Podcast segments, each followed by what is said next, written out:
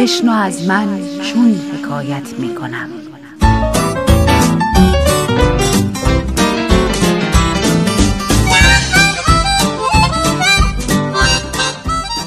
حکایاتی به قلم سمیه خطیبزاده با روایت بهناز بستاندوست.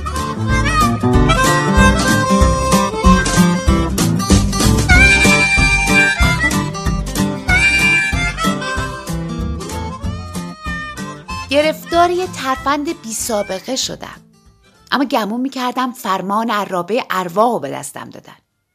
عطا یه دست کلید و از جیب شلوار جین و تنگش بیرون آورد و گفت این کلید کاف است. بچه ها هستن اما دوست دارم بعد ساعت کاریت تو اون 24 ساعتی که من توی آتش نشانی شیفتم تو جای من مدیر باشی. آخ که شطور استقلال و مدیریت. خودش اومد و دم خونم خوابید. شطورم رو بیدار نکردم. کلید و آهسته تو مشتم بستم و گفتم عطا من که کافه داری بلد نیستم عطا. گند نزنم. مثل کسایی بود که حریفشون رو خوب می‌شناسن. انگار ترم سوم پرستاری بودم و جنگ بود و من به خط مقدم رفته بودم و باید اعتماد به نفسم. از یه پزشک جراح هم بیشتر می‌شد تا سربازای تیر خورده که به چشمام نگاه می‌کنن از ادامه زندگیشون اطمینان داشته باشن. گفت دوتا کارمند دارم.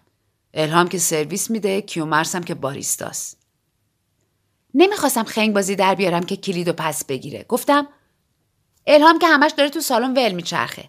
به نظر من کارشم اصلا درست انجام نمیده.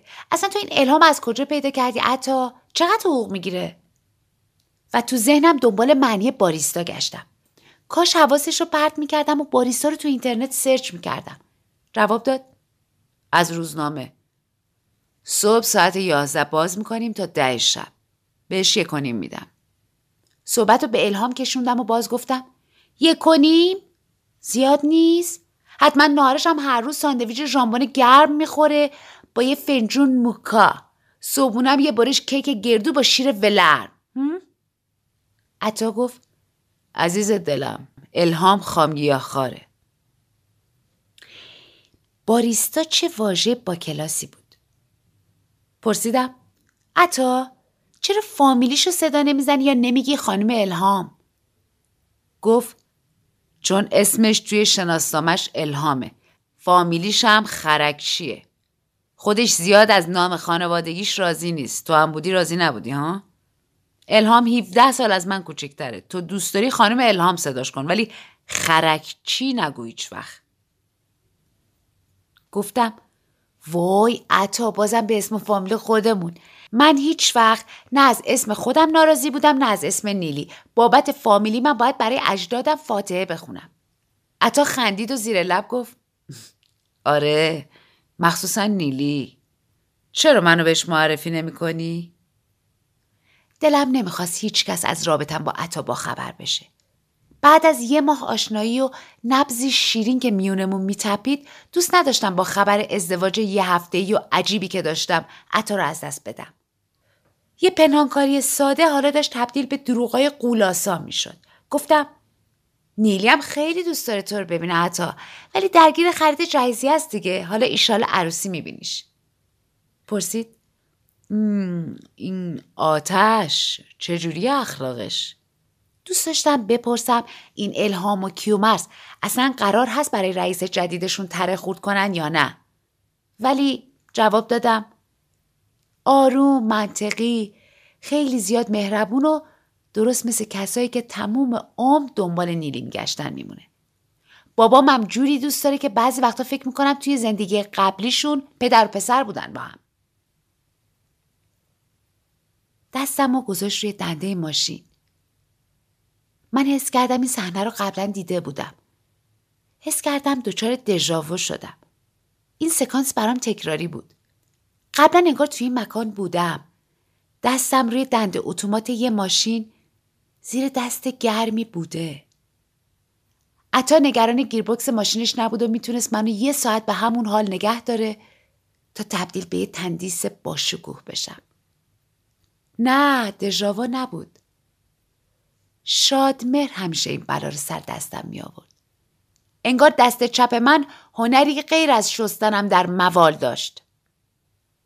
دستی که حالا بعد از سه هفته از گشت در آورده بودم و داشت هوا می‌خورد. اسکیزوفرنی شدم. فکر کردم حس شیشم هم خیلی قویه اما فهمیدم این توهمات حاصل تجربیات کهنه منه. دستش اول نرم شد و بعد عرق کرد. رطوبتش نرم و شبنموار به پشت دستم سرایت کرد و حس کردم دارم با عطا مخلوط میشم. مخلوطی جامد در جامد. مثل آرد و بیکینگ پودر. محصولی میشیم تفکیک نشدنی با نتیجه شگفتانگیز. یه اختلاط خودخواسته. بی حرکت اضافه که باعث به هم خوردن این تلفیق شیرین بشه پرسیدم خب کیومرس پس باریستاست دقیقا بگو وظایفش چیه که اگه کمکاری کرد مچش رو بگیرم و دستبند بزنم. یه لنگه به مچش یه لنگه به شوفاش که نتونه تا اتمام شیفتش فرار کنه. کلیدش هم قرط میدم. شوخیم گرفت. عطا خندید و گفت به پر و پاش نپیچ بلده چی کار کنه؟ کائنات با من یار شد. همیشه دلم می‌خواست یه کافه دنج داشته باشم. اصلا مگه کسی روی زمین وجود داره که در آرزوهاش تأسیس یه کافه نباشه. استخونبندی صورتم شبیه مدیرا هست؟ باید کفش پاشنه بلند بپوشم و با صداش به جون کیومرس و الهام ترس بندازم. اصلا شاید دیگه طراحی هم نکنم. مگه این رئیس گامبود چقدر حقوق میده؟ چرا فقط نصف روزم رو باید به آرزوم اختصاص بدم؟ من آدم تحولات سرعتی هستم. به نیلی میگم به گوش رئیس برسونه که خواهرم کافش رو افتتاح کرده و دیگه به اون چندرغاز نیازی نداره. اصلا نیلی هم باید بیاد پیش خودم. صبح تا شب توی چاپخونه صد متری داریم جون می‌کنیم. طراحی می‌کنیم تلفن جواب میدیم ظرف میشونیم ته می‌کشیم. به امید همون ماهی یه روز نهار که رئیس مهمونمون می‌کنه و مساعده های دو سال یه بار که با منت میده و بیمه که رد می‌کنه. اما من هنوز حرفی از عطا نزدم و نیلی حتی بوی از رابطه من با بیگانه نبرده. یا تلپاتیمون ضعیف شده یا حرارت آتش نمی‌ذاره سیگنالای منو دریافت کنه. حس می‌کنم بابا و مامانم منو زیر نظر ندارن. این خاصیت بیوگیه یا از اثرات افسردگیه؟ سه ماه از مرگ طوفان میگذره. اما من فکر می‌کنم باید از تعهل سابقم سربسته عبور کنم و به کسی که دستم زیر دستش در حال پختنه از گذشتم چیزی نگم و به موزیکی که تو سرم میپیچه گوش می‌کنم. پی اسم تو میگردم. تهیه فنجون خالی. انگار پازل زندگیم حل شده باشه. یادم میاد که چند سال پیش سه ماه حقوقم و یه جا به یه پیرزن ارمنی دادم و پیش بینی کردن آینده رو یاد گرفتم. اما بی مشتری موندم چون هیچکس یه فالگیر تازه کار رو قبول نداشت. اما تو کافه هیچکس نمی‌دونه که من چه پیشینه ای دارم. و اعلام می‌کنم این علم در ژنتیکم کارگزاری شده. به کافه رسیدیم و ماشین رو پارک کرد. پیاده نشدیم که پرسیدم من اجازه دارم به شیوه خودم کافه رو از این رکود و خلوتی در بیارم؟ پرسید یعنی پاتوقش کنی؟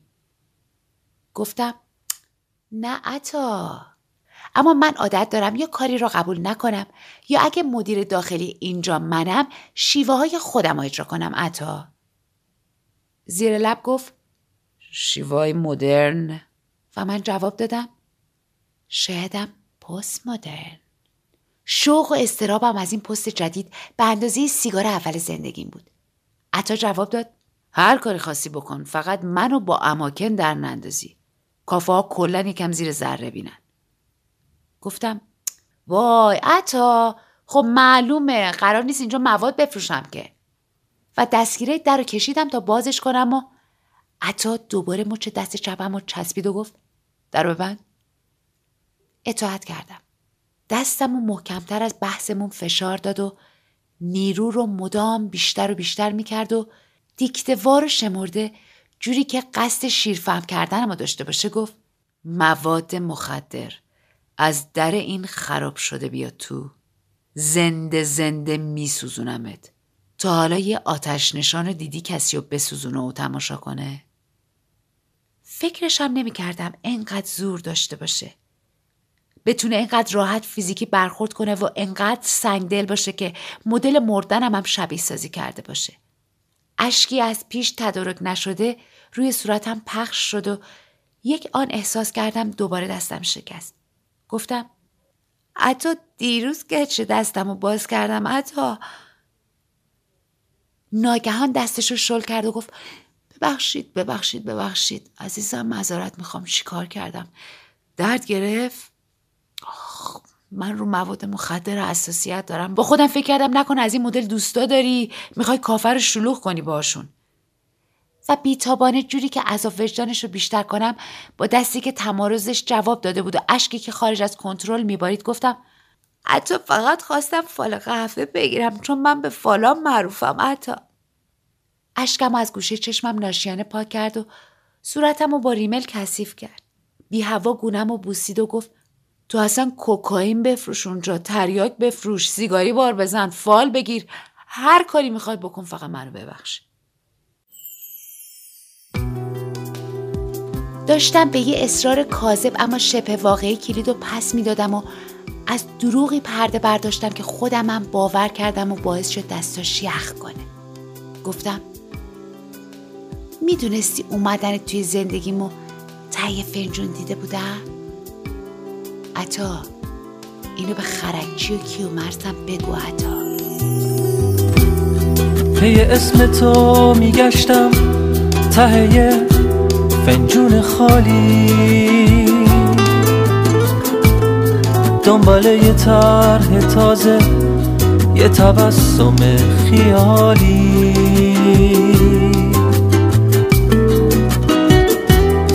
فنجونای لپریده قهوه های نیمه خورده.